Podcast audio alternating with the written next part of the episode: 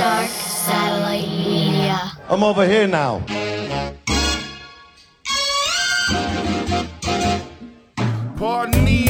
Interruption, no need for introduction. It's the drunken monk. Turn this shit up a little something. I'm bucket, up in smoke, sipping Bacardi till I'm giving my car keys to Jimmy Ferrari, and we out.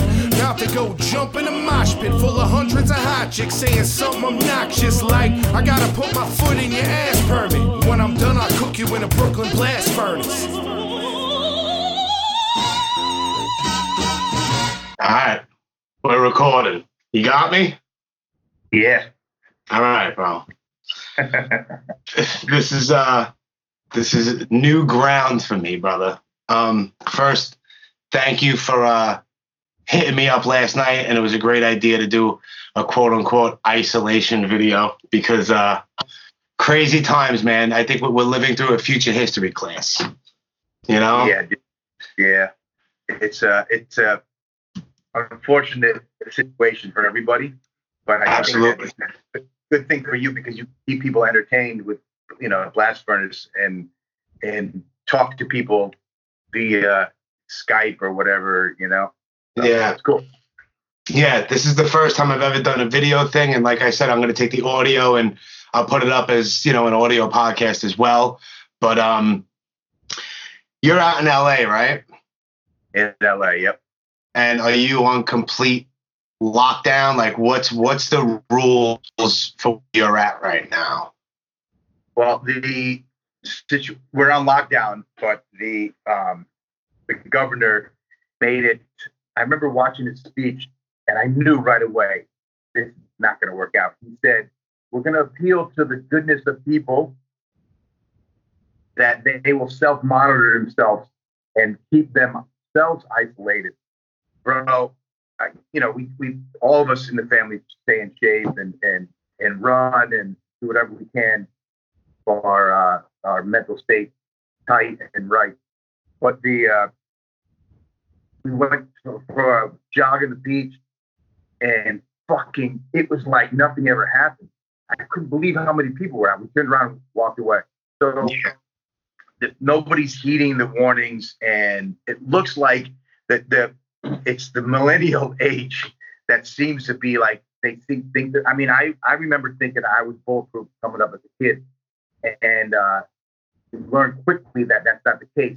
So people, it, it, uh, unfortunately, what's going to happen is that if they can't self monitor themselves and and keep their own shit in check, then they're, they're going to have to have somebody else do it for them, and then shit will fucking sadly hit the fan real quick. Um, and that's not something that anybody wants. So I've been keeping my myself and my family um, isolated, and there's no need. I mean, you know, you go you, you go to the store. I just got back, and you see whole families shopping together. You don't need that. You know, one person to go out and get supplies. If you're not stocked up, you know, on the necessities, and so you got to go out, then you got to go do what you got to do. And there should be just one person from the from the household. Even even if you're living in a, an apartment with friends, designate one person. There's enough. that You can spend enough time together, isolated in your house. You don't need to go out and and, and bring. You know, I've seen you know, people bringing babies out. It's fucking crazy. So it's uh it's it's going to get worse before it gets better but i'm Right. confident that it will get better dude it's um it's fucking bananas man. It's um i i it's it's it's crazy how within like two weeks how everything is completely fucking changed. You know what i mean? It's it's ridiculous. It went from everybody including myself thinking ah it's whatever. This, this will blow over in two weeks. It, will we'll forget about it and blah blah blah blah blah. And now it's like thank god i i, I think um do you still hear me yep. I'm just trying Okay. that's all good. Yeah. So i agree dude but i gotta say um you know i've been prepared for this shit for a while. I was talking to bobby the other day and it's kind of like you know we've been talking about this shit going down for years since we were kids and, and thank god i'm prepared um and unfortunately, I got a phone call from a, a lot of friends who um, you know, people were asking me, I know you got, uh, I know you're prepared. I'm not going to go into details, but they were like, um, can, can I buy this? Can I buy that? Can I get this? And I knew that shit would happen too. And the other thing that they did was California being the current situation that we're in, um, they, they, you weren't, uh, as of last Thursday, you were, they, you were no longer able to buy weapons. So you couldn't buy a gun. I had friends call me up saying, oh, dude, uh, what do I need to get? I'm like, I told you two years ago what you needed to have and get prepped for. Um, because you never know. The thing is, and and I, I tweeted out something last week. You know, now you, every now those preppers aren't as crazy as everybody thought they were. Not at all. You know, and Not at all. So And I always, I, I was always like, I'm not, I'm not going to say a quote unquote conspiracy theorist, but I always knew that something eventually is going to hit the fan. Something. I didn't think it was going to be a virus. You know what I mean? I mean, it could have been, you know, I mean, I always thought economic collapse, but that's what's happening now due to the virus. You know, it's fucking now we got now we got now we got both, bro. Yeah, exactly. It's crazy because I work in Midtown Manhattan. I work on 45th Street in the middle of Manhattan, and like over the last couple of weeks, bro, I took a picture on 42nd Street from like Madison Avenue down towards Times Square, and there was literally like four people in one car at rush hour, like last week. It's like some shit out of a fucking horror movie. Yeah, It's dude. Bizarre. I, I think I think right away we started isolating, and, and uh, you know, my, my family was a little bummed out. Right away, they're like, "Stop talking about it." I'm like, "No, this is serious. Let's prepare ourselves mentally because it's going to get way worse." Right. And people, uh, you know, I, I remember you say what you want to say, but you know, call me paranoid, call me what you will, you know, but shit, I knew shit would happen, and um, I, it, it doesn't matter it, it, where where where where we are. I think it's important that people stick to a routine that's going to keep us uh, mentally sound and strong. Get up early. Don't use this time to sleep in until twelve. We all are busy. Everybody's got you know their own thing going on. Everybody's got. We're all in the same boat, but staying positive, keeping your your, your shit correct. You know, get up early. Um, keep to a routine handle your stuff, use this time to better yourself, make yourself um, active. Don't just lounge on the couch. Keep the TV off. You got to Right. stay up on the news. You know, don't trust one source because they're all Never. full of shit. Uh, they're- All they're- full of shit, dude. Yeah, and, uh, and you know, stay on top of it. Yeah, it's like even even if it's like little menial things that you don't really have a chance to do around the house because everyone's so busy. Take care of little things. Try to stay creative. That's why I was down to do this. I always told you, like I said, I was like, I've never done it face to face. I would never. I've always only done it face to face. I would never do a video. I would never do a phone call. But under the circumstances, I mean, why not? You know what I mean? It's helping me stay creative or keep my sanity or speak to somebody. You know what I'm saying? So it's a good thing. You know, so- and, and it's also like I said, it's like a learning curve as well. It's like a, you know, maybe I can branch out and do these things with somebody like yourself who's on the opposite coast, you know, or somebody in Europe who our schedules. I mean, when when- when's going to be like a chance that me and you could actually sit down for an hour and change when you're in New York to actually have a face to face conversation? It could be in five Well, years from now. The plan, yeah, exactly. The plan was to do it black and blue ball. That was my hope, but uh, Right. it's not gonna happen, you know. Right. Yeah. The, the black and blue bowl is probably not happening. either. Hey, well, I'm doing an interview, okay? Talking to my buddy. Sorry, dude. So, um, I get it. It's cool. all right. So, uh, yeah, dude, I, I think that um, nobody expected something like this to happen. You know, like I get, we got used to um, uh, earthquakes real quick out here, and we. Right. I remember we were doing State of the World Address, 1994, 93. I don't remember what, when was the big earthquake. 93. 93, because I was there. 93. Yeah, Yeah. and uh, and you know, I remember uh, we we were staying in L.A. and there was this like vibration, like these. And what it turned out, we found out later was it was um, like pre quakes, right? But, but coming from New York, it was like you know we have oil burners, and when that shit goes on, the whole house it goes boom, and you hear it, you get used to it. Right. I didn't think twice about it. I just was like, ah, it's the same old little shaky. It wasn't a big deal. And then that shit hit. So we we kind of got used to um, moving out here. We came out here in 2008 and got used to the quakes real quick. Um, we were pregnant. My wife, uh, my wife is pregnant. We were expecting a, a baby, and it happened um, commonly. And I remember the first uh, shaker. Anyway, my point is that we all get um, complacent with things are going to be easy and and you have to always stay on your toes and be prepared for the worst and and hope for something um, you know better. Yeah. Um, and pray for the best. So having that mentality helps me um, deal with all the shit that, that's going on right now, and, and sad as it is. But I think that we all need to keep a better um, outlook on things. We'll survive it. It's going to get worse before it gets better. You know, uh, we're in LA and New York are in, in rough shape. Seattle, uh, Washington in a rough spot. Um, I, I'm fearful of things getting way worse in New York. And Yeah, me too. The population here, we're very similar in population wise, but New York, it's, we're on top of each other. Here, it's all spread out. That's why we don't have Sure. the train that we got. And that's, you know, that's the other thing is that before, um, you know, you guys locked down, it was things were running normal. I mean, everybody was a little afraid of it, but it's the trains and subways that are, are like, that's crazy. And I, I Yeah. was so fearful as I'm, I'm out because here you can isolate more. You sit in your car, you can do your stuff. Um, and we were able to isolate quicker and sooner than New York was. And that's, Right. I'm a re- really afraid of how that, you know, is going to pan out. I'm on, hoping- I'm on the I'm on the train every single day back and forth. Well, I'm on modified schedule right now. I'm alternating days with my boss, so I'm off today, but I'm working this week Tuesday and Thursday. The next week it's Monday, Wednesday, Friday. It's like well, I'm just alternating days. But I'm on the D train every single day from 20th Avenue to 42nd Street, Bryant Park, and back. Yep. So You know, dude, you're still on. You're, you're taking the trains now. They're running. they are running on a modified schedule, but they're still running. Yeah, I, that's. I can't believe that.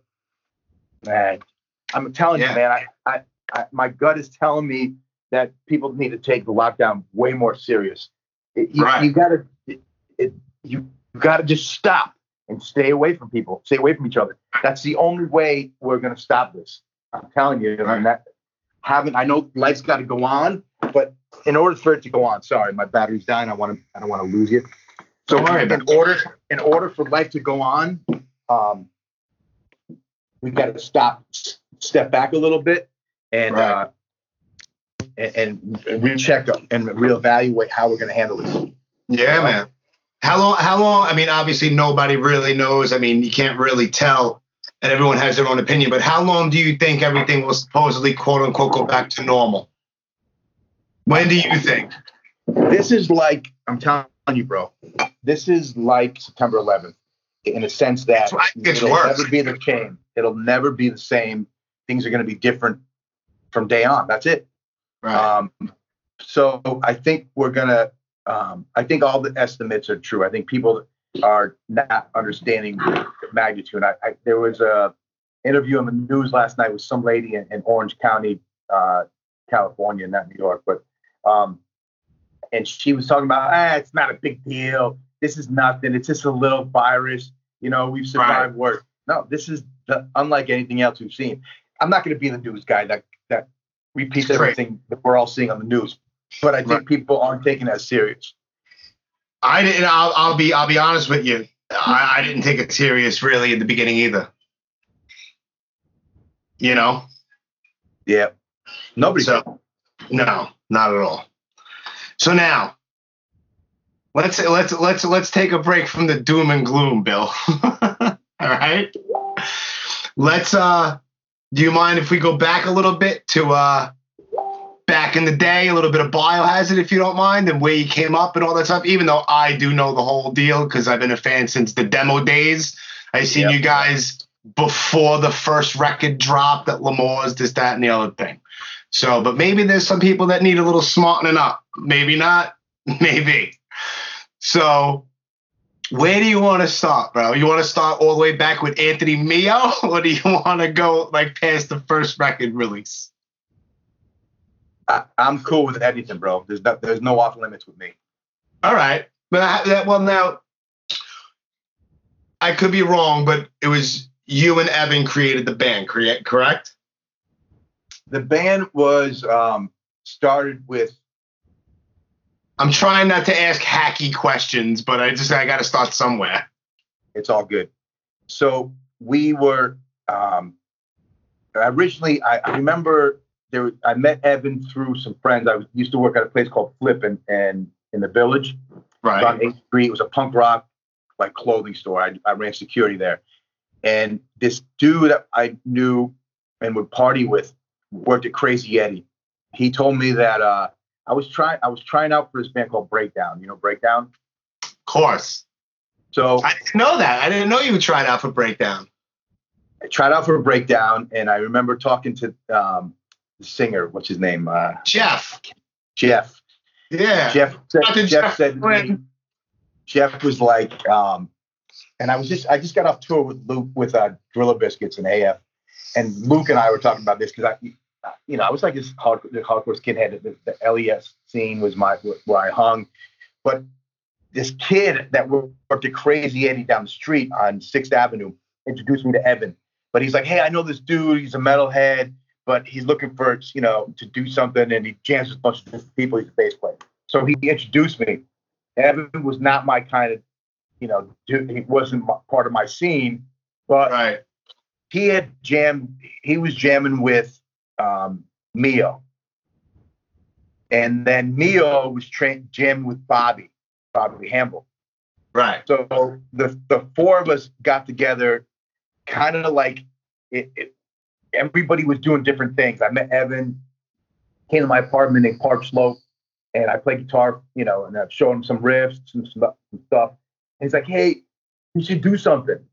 And then uh, and, and me was like, "I got this kid, um, Bobby Hambel. He's just like, you know, he's got this long-haired metalhead dude who's into hardcore." And when I met Bobby, we hit it off real quick. So that was the beginning of the band. There was no name, and I remember, um, I remember sitting around a table. Sorry, let me jump out of the house. Uh, yeah, I got you. Yeah, my boys uh, close. So I, I think I'm losing you out there. the table, Bobby. There was no name, and um, I remember Pete Steele at one time said to Evan and I, "You guys should call yourself Biohazard." And he showed me this book, and the in the book was a Well, I remember my old man, man who was a, who I used to in the summers as a little kid, cleaning test tubes and shit. And I used to see the symbol, the sticker Yeah. I'm losing you out there a little bit, brother.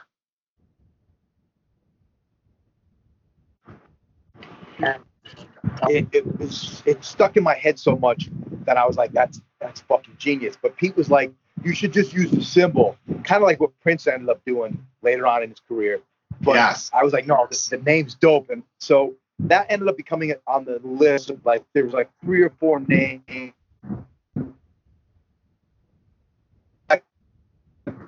You, you, you're breaking up out there, Bill. it was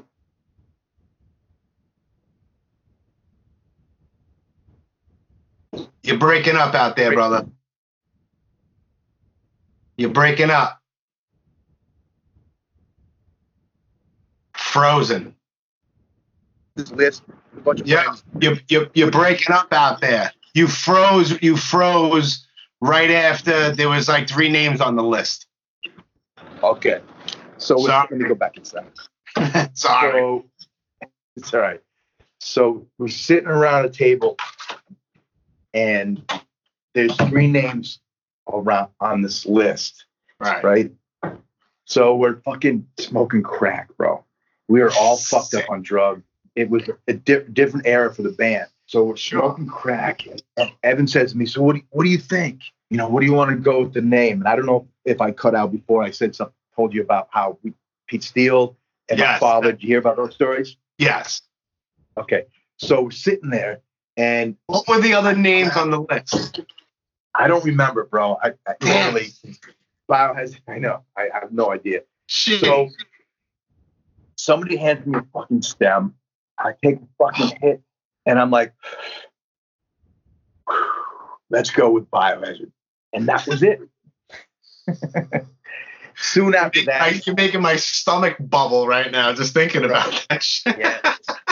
So soon after that, we um we uh got more serious with the band, and we found ourselves more interested in like making music together on Friday night in the in Ace London and um Fastlane. Road in, in fucking Brooklyn, than hanging out doing drugs and fucking you know doing stupid shit.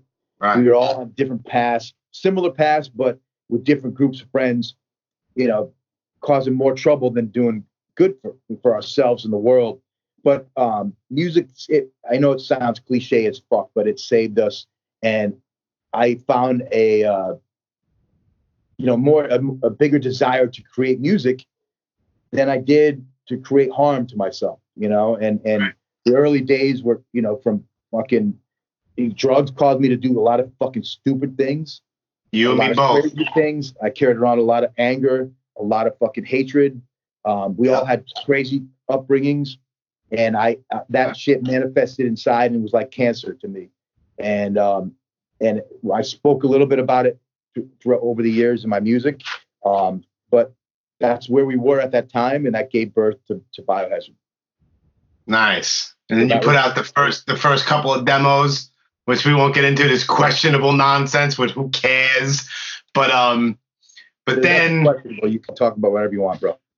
No, with all the stupid I don't want to rehash dumb shit that I don't that doesn't offend me. Like, you know, there's the whole, you know, the the, the, the master race shit and blah blah blah blah blah nonsense that people always every once in a while the troublemakers like to like bring up and like make an issue out of something that's from like 1988 you know what i mean Yeah. so and then but then eventually i guess i don't know how or how you want to get into it but i know that uh, meo wound up leaving the band and he wound up getting danny Yep. So Meo, um, the drugs and the partying got real heavy for us, and some of us did better with it and found our ways out of it. Um, it didn't work that way for Meo, unfortunately. Right. So we split with him, met Danny. Um, Danny was fucking awesome, and he's been a lifelong friend, close friend since then.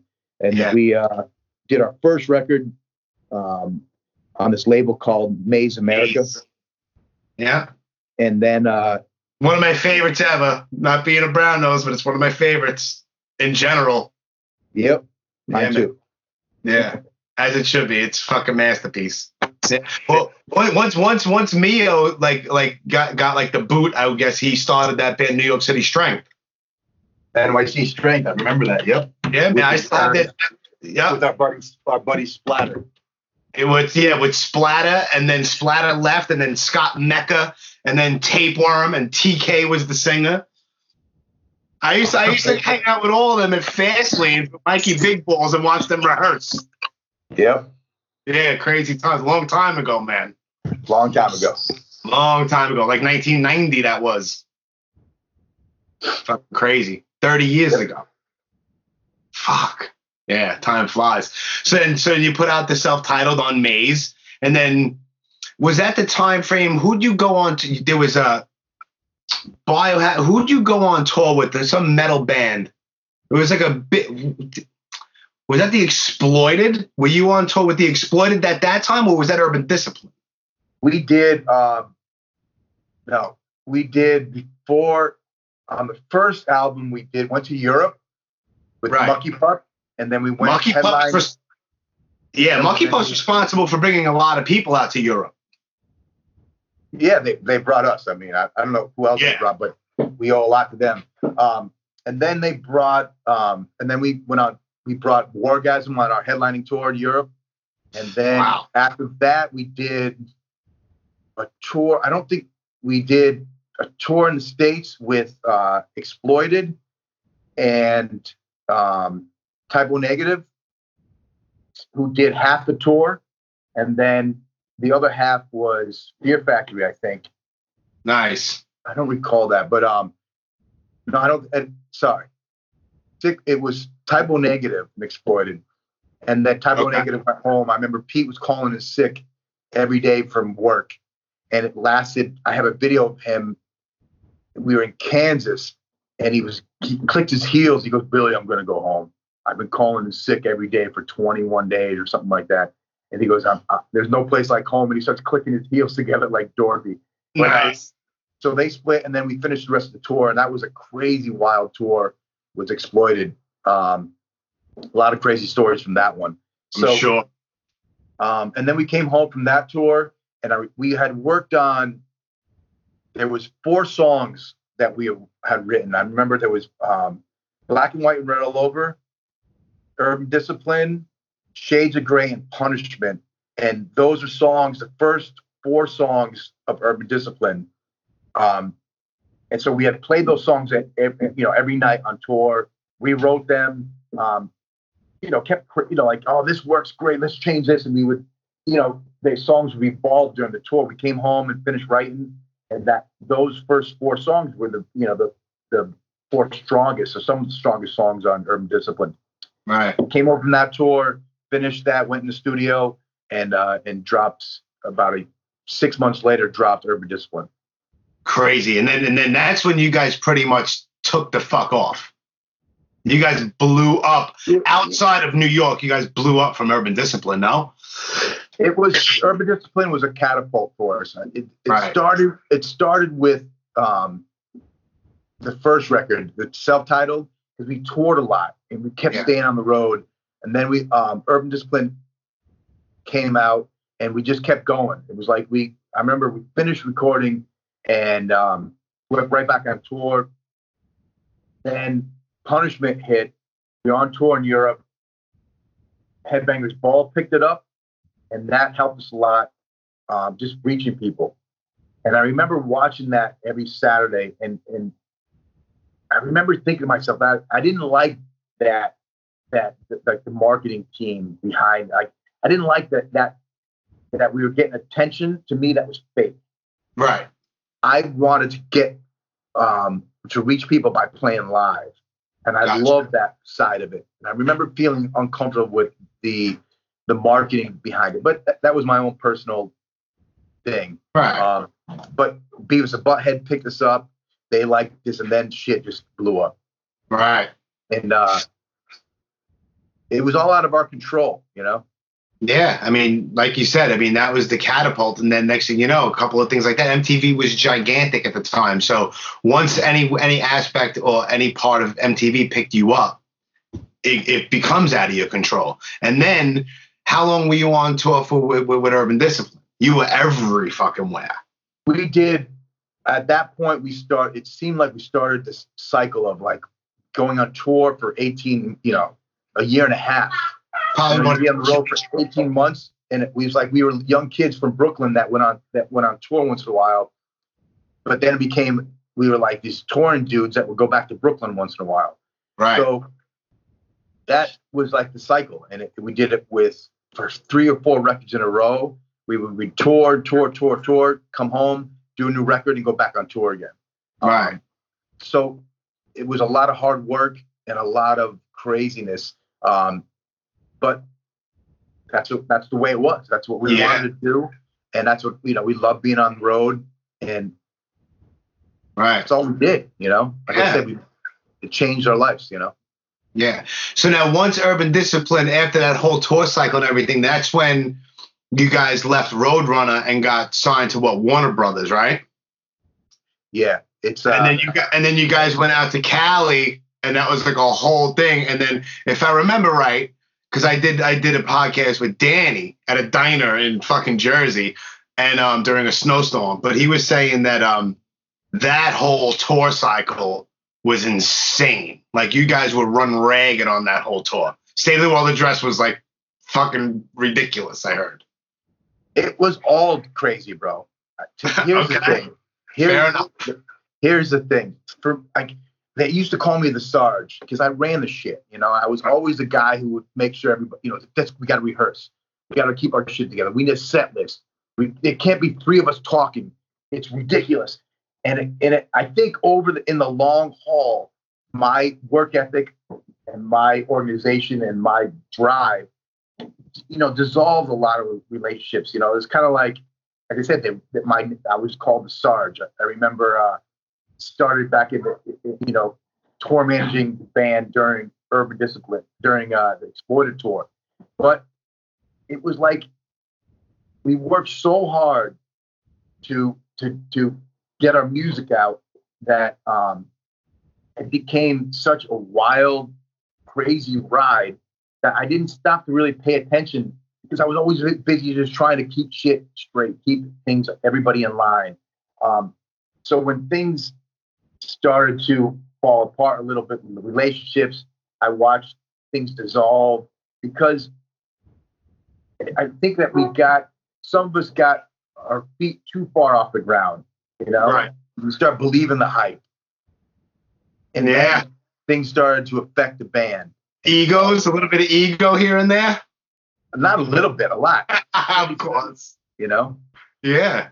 so I think the for me, it's funny because I'm, I'm the only guy who still does it. I'm the only guy who keeps, you know, I start new bands, I keep doing Yeah. it, and every time I go back out, I start over with, a, you know, I'm in a band, sleeping Yeah. on people's floors.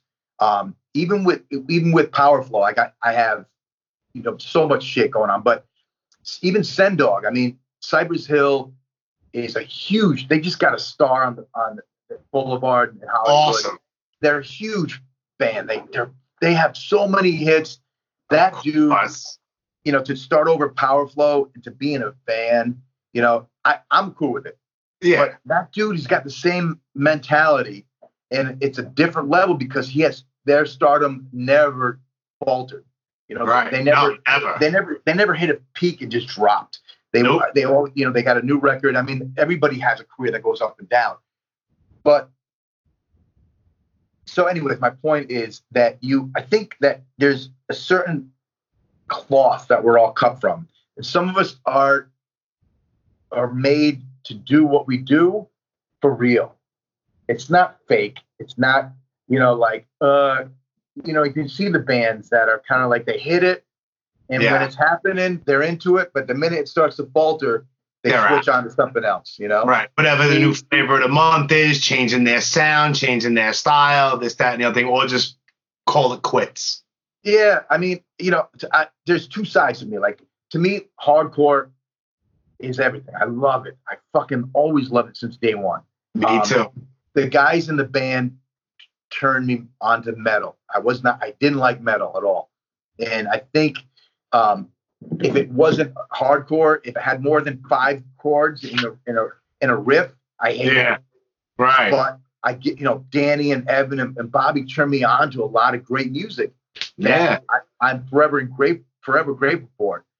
But there's a certain thing about hardcore that and, and punk rock that it was like it touched me in such a way and and such especially like you know studying starting piano as a kid, six years old. I was drilled with classical music and jazz and improvisation and blues. I threw it all out and I met and fell in love with punk rock. And I was like, wow, you can have music with a message, but still fucking, you know, be a little bit entertaining because I, Kiss was the first band that I liked as a kid, little kid. So I mix all these things, but it was a punk rock and the, and the hardcore ethic and, and like way of life that really grabbed me. Yeah. So over the years, and I'm I know we're stuck, you know, speaking of tangents here, and I'm going off. on- That's all right. Well, I just want to throw you you you were, you were able to throw in some skills on your piano on the first record. Yeah. So I think I remember when I, that happened. It was like people would say to me, "You can't. That's not hardcore." I'm like, "It's not hardcore." But to me, it's whatever you want to do. That's fucking hardcore. Be who Right. you are. So my point was what I was saying was as a fan of as a musician and an artist, I get it. I like it when people do different things, try different things. Don't just don't just lock yourself into one pigeonhole as an artist. Okay. Sure. But on the other side, as a hardcore punk rock um, huge fan, I like that. You know what I mean? It like it, it comes out a lot in my solo record. But then I started a new solo thing called Billy Bio, and Right. somebody said to me, "It took you 25 years to do something solo," and it was like, no, it didn't.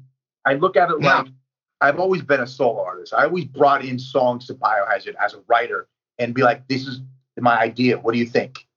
Whether whether it was punishment or what makes us tick or Tales from the Hard Side or whatever song it was. But I liked the way a band worked, and I still do.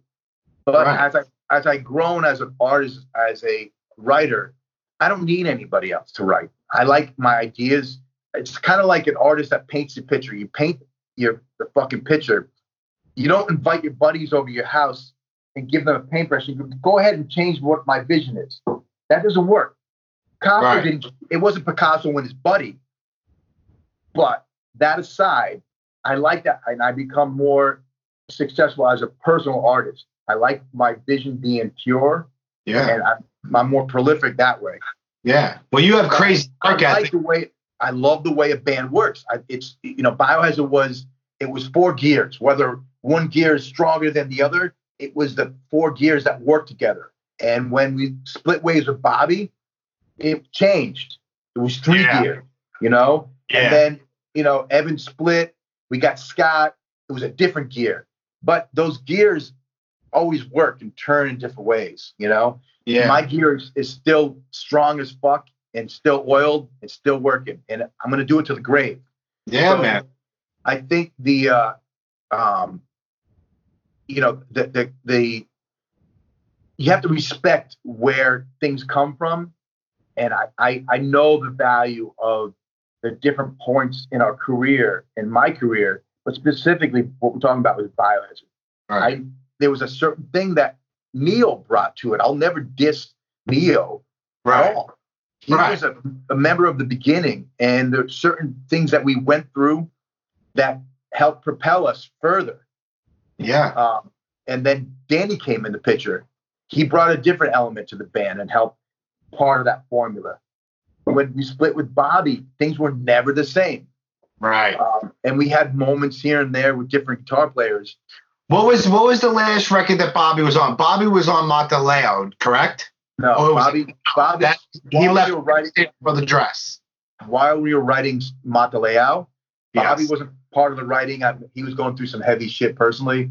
Right. And that's when we split. He Right. split and we went in the studio and recorded that record like a month later. Gotcha. That was, that was a rough time for, for the band. Mentally, Danny and I, um, we kind of just pulled ourselves up by the bootstraps and did it. Right. Um, and then we got this kid, Ed, Rob Echeverria, who was from Helmet. He Yeah. came in after we did the record. Um, and then the record after that, we did, um, which with New, him was New World Disorder. Yep. And Yeah. then um and then after that was means to an end.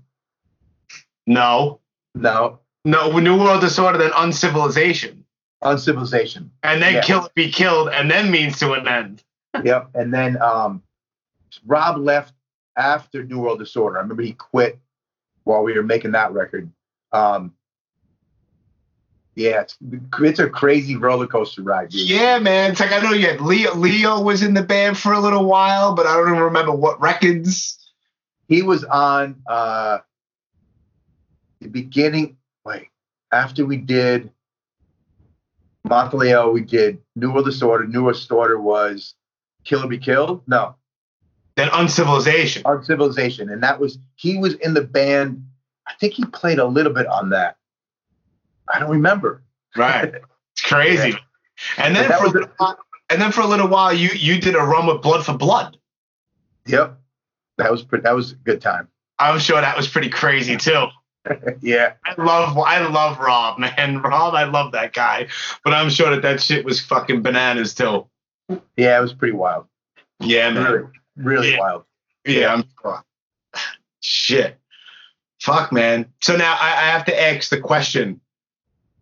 It's going to be the hacky one, but will there ever be an original lineup reunion of Biohazard? Danny, you, Evan, and Bobby the Hambel. In my opinion, In your opinion? no. No. Okay. I'll tell you why. Talk to me. When um, Danny and I always said, if Bobby got his shit together, we would have him back in the band in a heartbeat. Right. And it took a while for that to happen, but he did.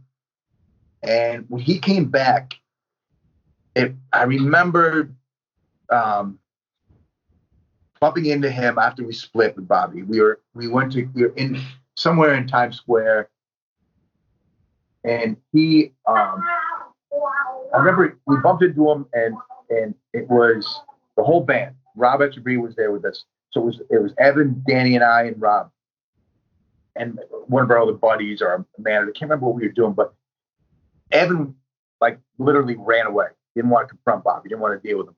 So we stopped. We were talking to Bobby, and and Bobby said, "You kicked out the wrong dude," and that's not what happened. I'll get into that in a second.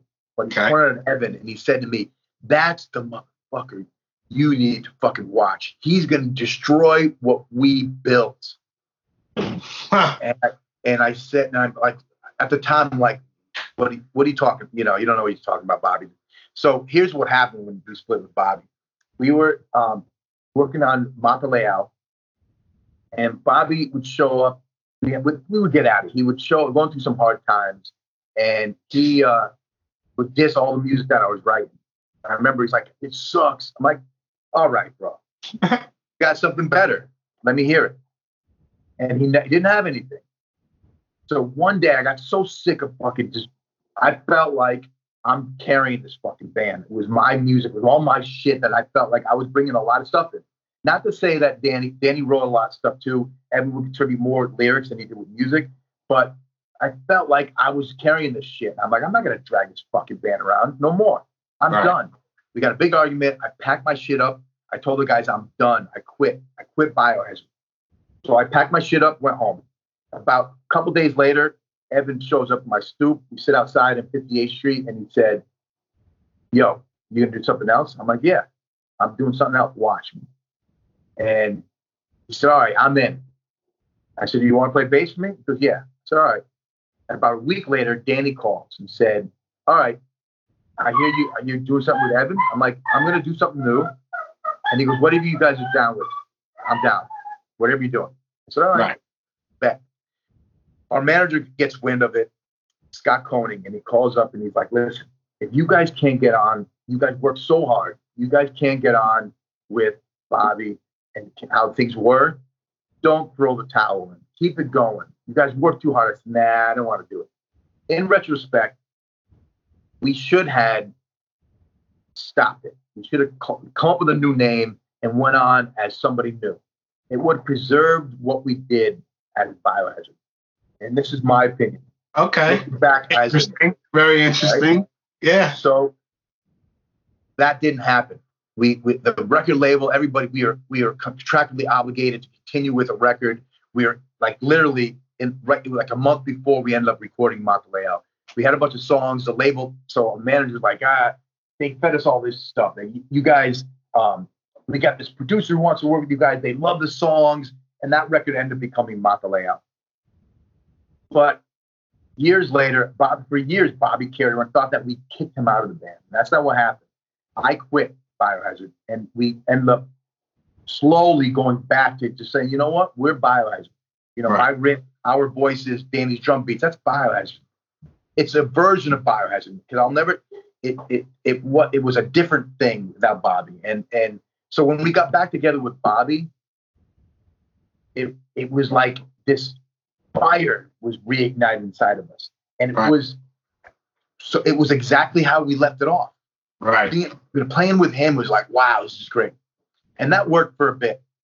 And Evan was years before quit Biohazard, in my opinion, and he was just going along for the ride. He, he had uh, his whole different trip, and I think that he liked the fame and fortune. Not that we made a fortune, but he liked the fame and attention Right. more than anything. And then when the when you we couldn't make a, the same living off of biohazard, he went along with because his his ego was stroked, in my opinion. All right. Yeah.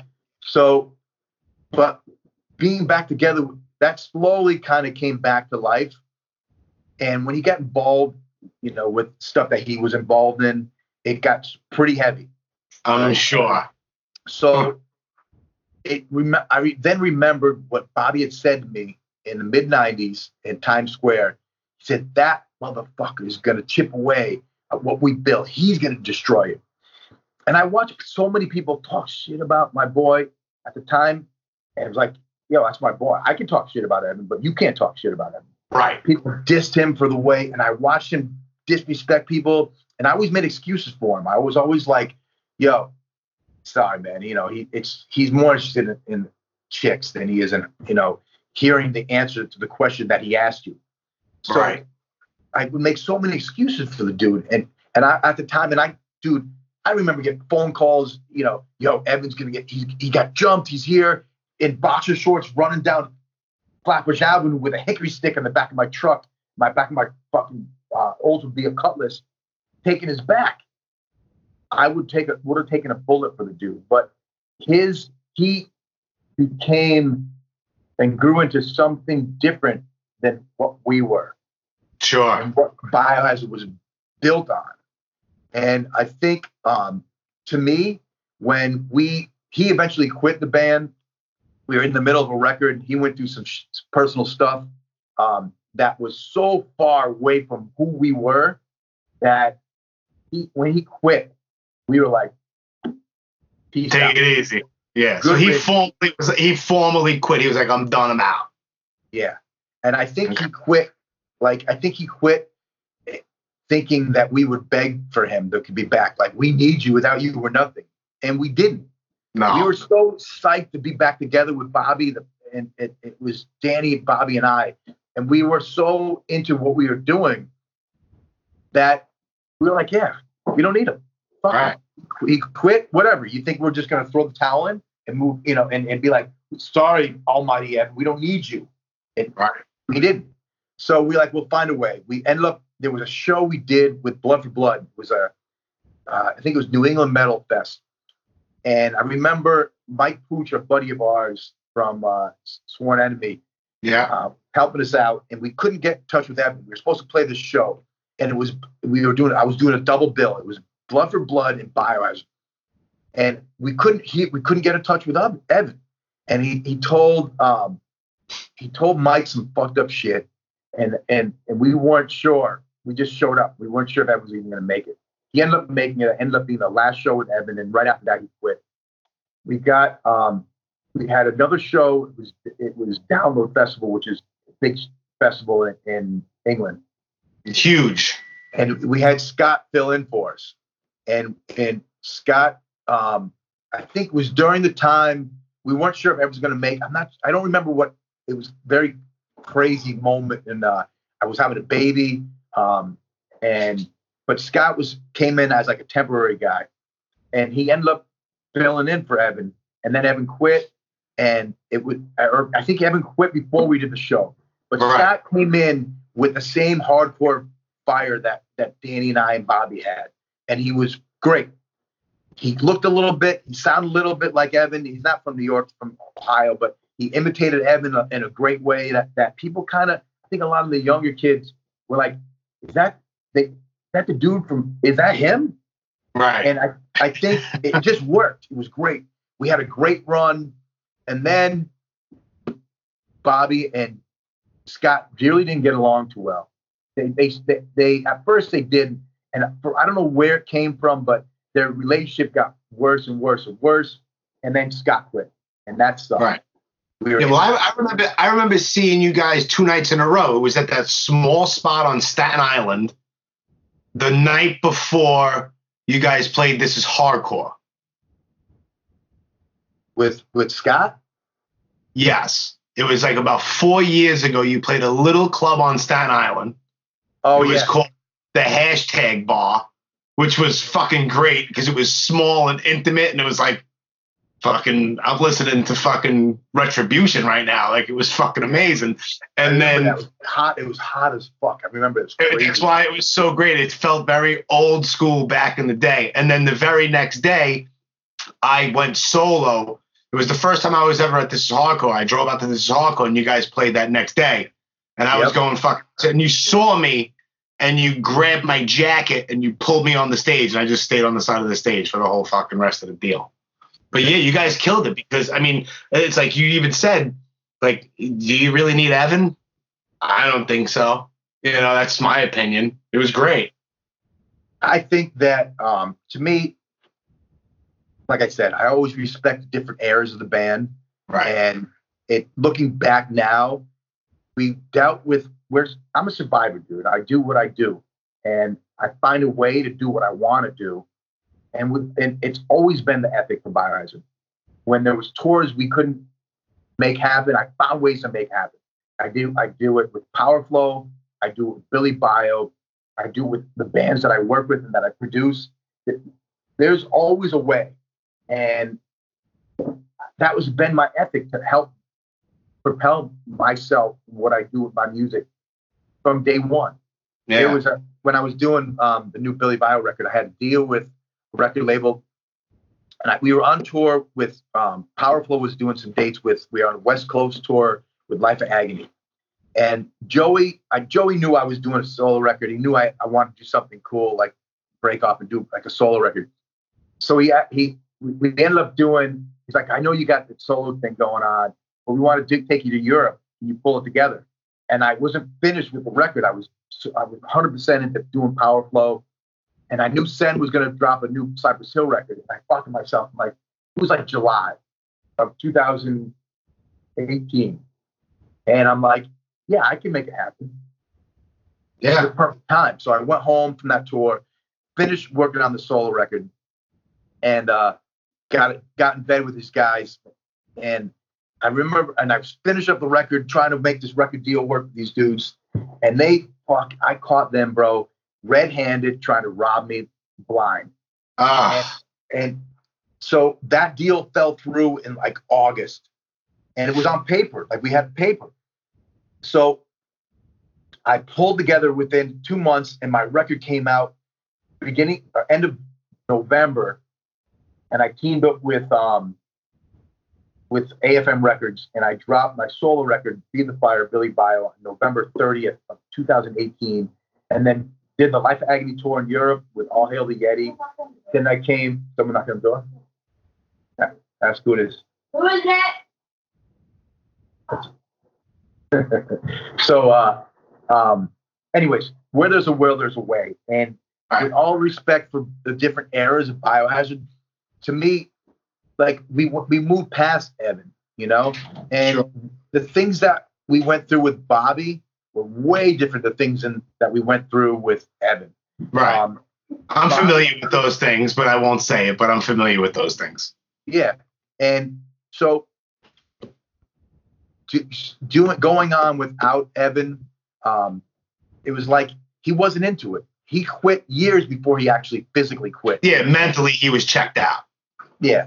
So um, now I do things. If if we can, like I, I told you, Danny and I are very close, and Bobby, we talk all the time. Um, Scott left us high and dry, quit and and and dissed us and talked shit. But I got nothing bad to say about him. But Right. with Biohazard, if it happens, and we've talked about getting back together, there's so many different ideas. It, it it'll happen. But as far as with Evan, I would bet uh, a lot of money that it's not going to be with Evan. Right. Yeah. I have no desire to do it. I, I wish him well. I don't wish any ill anything ill on anybody. Um, Right. but I have no desire to do anything with that dude. you don't dance. You don't dance around your house to his new hip hop songs. Do I what? You don't dance around your house to his hip hop songs. What hip hop? I- Evan has some sort of a hip hop song or whatever that everyone abused. Yeah, I saw that, dude. I, know. I, I I saw it, and like I said, I got no ill vibes for anybody. Right. Um, I, I I blasted out a post. I blasted out a post for Scott on his new band. right. Um, you know, and I, I of course helped Danny with his band's Blood Clot and stuff like that. So So I got no ill vibes for anybody. Right. You know, I'm busy doing, busy doing my own shit. Yeah.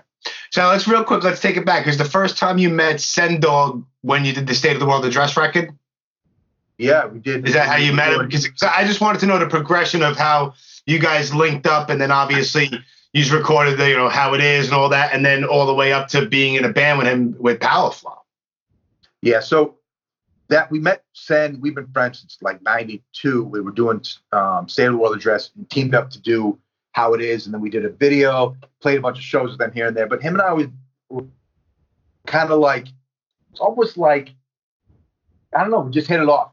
Um, he was, you know, um, there's a lot of similarities, and I don't know why, but even though he came up from the East West Coast and I came up from the East Coast, we stayed friends, worked on different projects here and there. Sen came and um, did, you know, some drops, you know, spit some balls, verses on different bands that I worked with over the years, and always hit it off. While I was doing, we were still doing Biohazard. Came and, and said he was working on something like a side project, like a metal band, and he had done. I was a fan. Watched him come up with as a, a band called SX10, which was pretty cool. And um, he said he was doing something similar and asked me if I wanted to be involved. I was like, yeah, I'm down. Let's do something. Yeah. So it was him and Roy from da- Downset. So they played me some songs I, I thought were pretty cool. And uh, so I played him some songs. And then they wanted me to be in the band. And I was like, ah, I don't know. I'm doing biohazard and, you know, we, you know, we're having a baby and I don't want to, you know, I don't want to start something new. If I do anything new, it's going to be a solo thing. I, I really want to do a solo thing. So I, I said, but I'll produce and write for you guys. So I wrote a bunch of songs and I produced them. And we were in the studio in A&M, not A&M, in uh, NRG, working on the record. And we brought in um, this drummer who I, this drummer Fernando, who was I played in a band called uh, Edra. It's a band from Brazil. And him and I have been friends for years. And then Christian from Fear Factory on bass. We finished recording, and I'm looking around, and, and I speak Portuguese. My wife's Brazilian. So Fernando in Portuguese, he said to me, well, hey man, what do you think, bro? This is great. We all get along. We're having a good time making this record. You should be a band. And I was like, look around, and we're all laughing, joking around. I'm like, yeah, let's do it. Right. So I, I talked to Sen. I'm like, let's let's let's do this for real. There was no name. We finished the record. There was no name for the band, and uh, we had a couple of deals. Um, I went to brought the band to Nuclear Blast, and they liked it. Um, I remember Mike Gitter. We brought to Mike Gitter, and he had. I think he heard the band before we did the record. He heard some demos, and he passed. Mike Gitter's from Rotor. I don't know if you know who that dude is. So um, we ended up get, going with a label called New Damage Records, Okay. and uh, dropped our first record, um, self-titled, and that was it. So now we're working on record number two. Um, Nice. and two of the guys, it's just Sen Dog, Christian, and I. Roy quit. Fernando uh, quit. We split with Fernando. He had like visa issues and shit. But anyways, it's fucking killer. It's Yeah. a lot heavier, a little bit, a lot more metal, but it's it's a fucking banger of a record. Sick. And then you and then well you put out Billy Bio. You working on any new Billy Bio stuff? So the new Billy Bio is going to come out in October. I'm Okay. working on that now, and that's uh, slamming as fuck. Any working titles that you can divulge? Yeah, yeah. Actually, there's a, a new song I wrote called "Looking Up." That's that's pretty badass. It's Okay. about um, it's it, it's about kind of like you know we all deal with a lot of negative shit, and it, it's kind of like you got to dig through the bullshit to to try to capture a little bit of, of, of hope and light to Yeah. try to give you some kind of focus, and especially now more than ever. You know, like I, I mentioned that when we first started talking, you as as shitty as it is, and it's going to get worse, especially for every all my family back in New York. It, it, we've been in isolation now for over a week, um, and it, it's you got to focus on some kind of positive shit. Absolutely. As heavy as it gets, you got to kind of you know harness it on some kind of you know positivity to help bring you through all the bullshit. Sure. that, that's been the way I I push forward through everything that I do in life. Um, Yeah. And it, it helps me. So that song's called "Looking Up." Nice. Yeah, I used to be such a negative, angry, angry person. Like, do I flip out a little bit here and there? I do a little bit because little small things bother me, but I get over it like this. You know what I mean? But You got, if this you to was like past it. It's all about you know letting shit go, man. It, I- I, I carried around too much anger in me. You know, I lost Oh, my mom as a kid. She died of cancer, and, and I, I questioned my faith in God. Um, a lot of it has to do with, you know, punishment came from a lot of that stuff. But um, you kind of have to just be like, it is what it is. Use the cards you dealt with, make the Yeah. best out of it, and move forward. You know. yeah. Or else, or it's, it's like you're gonna be miserable your whole life. Then, who wants to live a life of misery? I know I don't. I know I don't, man. Fuck, man. Yeah. Shit. So now, I mean, I, I I was I usually when I do these things, I always ask, so what do you got coming up? But everything's on pause, man. I mean, you No, dude. Creativity is not on pause, man. no, I'm saying like live dates and stuff like that that you were gonna play. Everything's canceled. Well, I, the, luckily, luckily for me, I did. I, you know, I watch all my friends from AF, Sick of It All, Madball, Hatebreed. Everybody's postponing their stuff. They're, you know, and it, it it's a big hit um, for everybody. Luckily Sure. for me, I was scheduled in the in the studio. Um, I got my own. I own my own recording studio, so I have a bunch of bands that I'm producing and working with. What's the name of your studio? Plug that shit, man. It, it's called Firewater Studios. It's pretty badass. We did the last Biohazard record. I did the PowerFlo record. Um, the last Billy Bio record. I did the Cutthroat, new band I'm producing from LA. Count Time, you- hardcore band from LA. You were just on tour with those bands, right? With Wisdom in Chains and and, and Yep. everybody. Yeah. Looked like a fun fucking tour, man. I seen all you guys post and everything. Luke Luke Rhoda gets the little uh the little award for Vinny Stigma for being like the best guy on the tour. I seen all of that. Luke's a great dude. That that tour by far was one of the best tours. And I, I got so many great tours on, you know, being honored to be able to tour with like Ozzy and Pantera, Slayer numerous times. Um, but that tour, it was Gorilla Biscuits, Agnostic Front, H2O, Wisdom in Chains, Street Dogs. What's up? Oh, sorry. Billy Every- Billy Bio, yeah, no, I got it. Billy Bio, Yeah. Count Time. yeah, great. Cutthroat, Count Time, um, great tour. You know, and most of the tour, we were like, we all grew up together. So Yeah. half, the- you know, of us came up through puberty together. So to be on tour with so many great bands, it was called Persistence Tour. And I got uh, so many messages, you know, from friends and family, like, yo, you got to bring this tour to the States. It's hard to do in America. We're Sure. such- you know, like America, as great as we are, we're spread out. It's Yeah. still the, the number one market in music. It, you sell all the bands. We sell the most records in America, but the population is so spread out that it's hard. You know, every tour, you know, every night it's six to eight hours, maybe ten hours between major cities.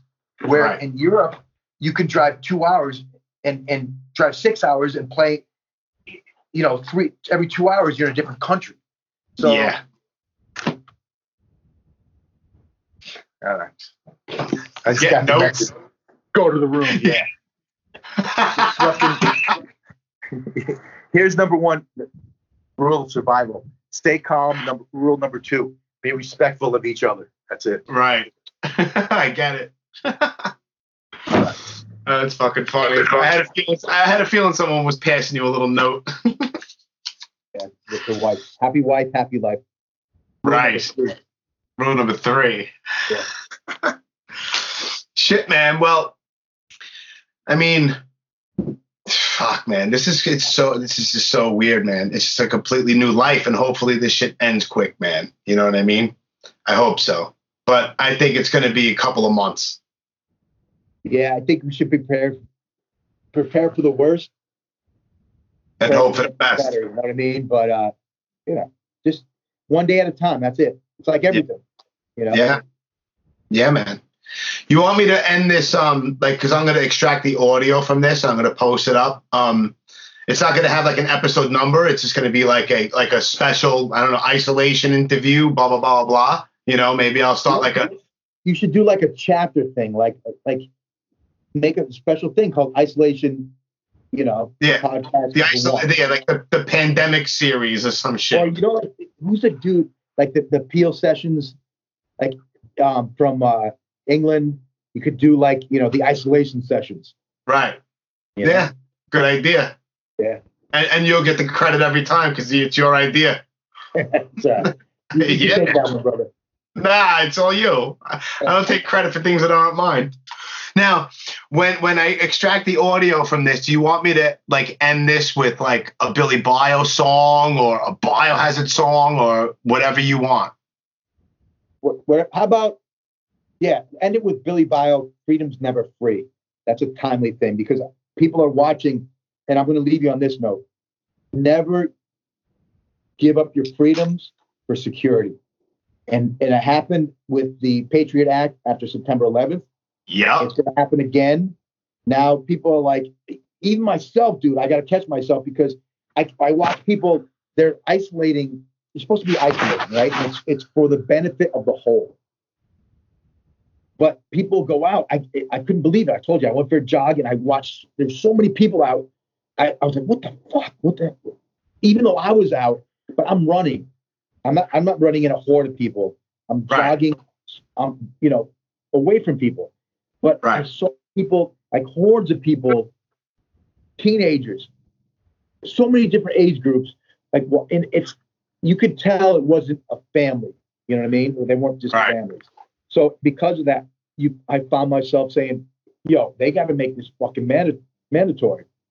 Yeah. Now, our governor, you know, New York and LA, both governors asked for the National Guard to come in. So National Guard is going to shut places down. They're probably going to make it mandatory isolation. And I think asking people to voluntarily isolate themselves obviously isn't working. You know, you can see the news, you can see the people all over. And All over. it's crazy. You the, the only way to stop it from spreading is to keep away from each other. Hundred percent. That's it. No ands, ifs, or buts about it. People Right. aren't doing that. Um, I don't want to have somebody tell me you have to stay in your fucking house because I'm listening. You know, Right. I'm keeping my family isolated. I'm the only one who goes out to shop. Right. And when I do, I keep my distance. I go hours, hopefully, where there's least amount of people around. Um, but with that mentality, it'll get, it'll be, we'll be able to have our freedom back sooner than later. Right. Only if everybody respects that. Um, anyways, go ahead, bang out. Freedom's never free. All right. Sounds like a plan.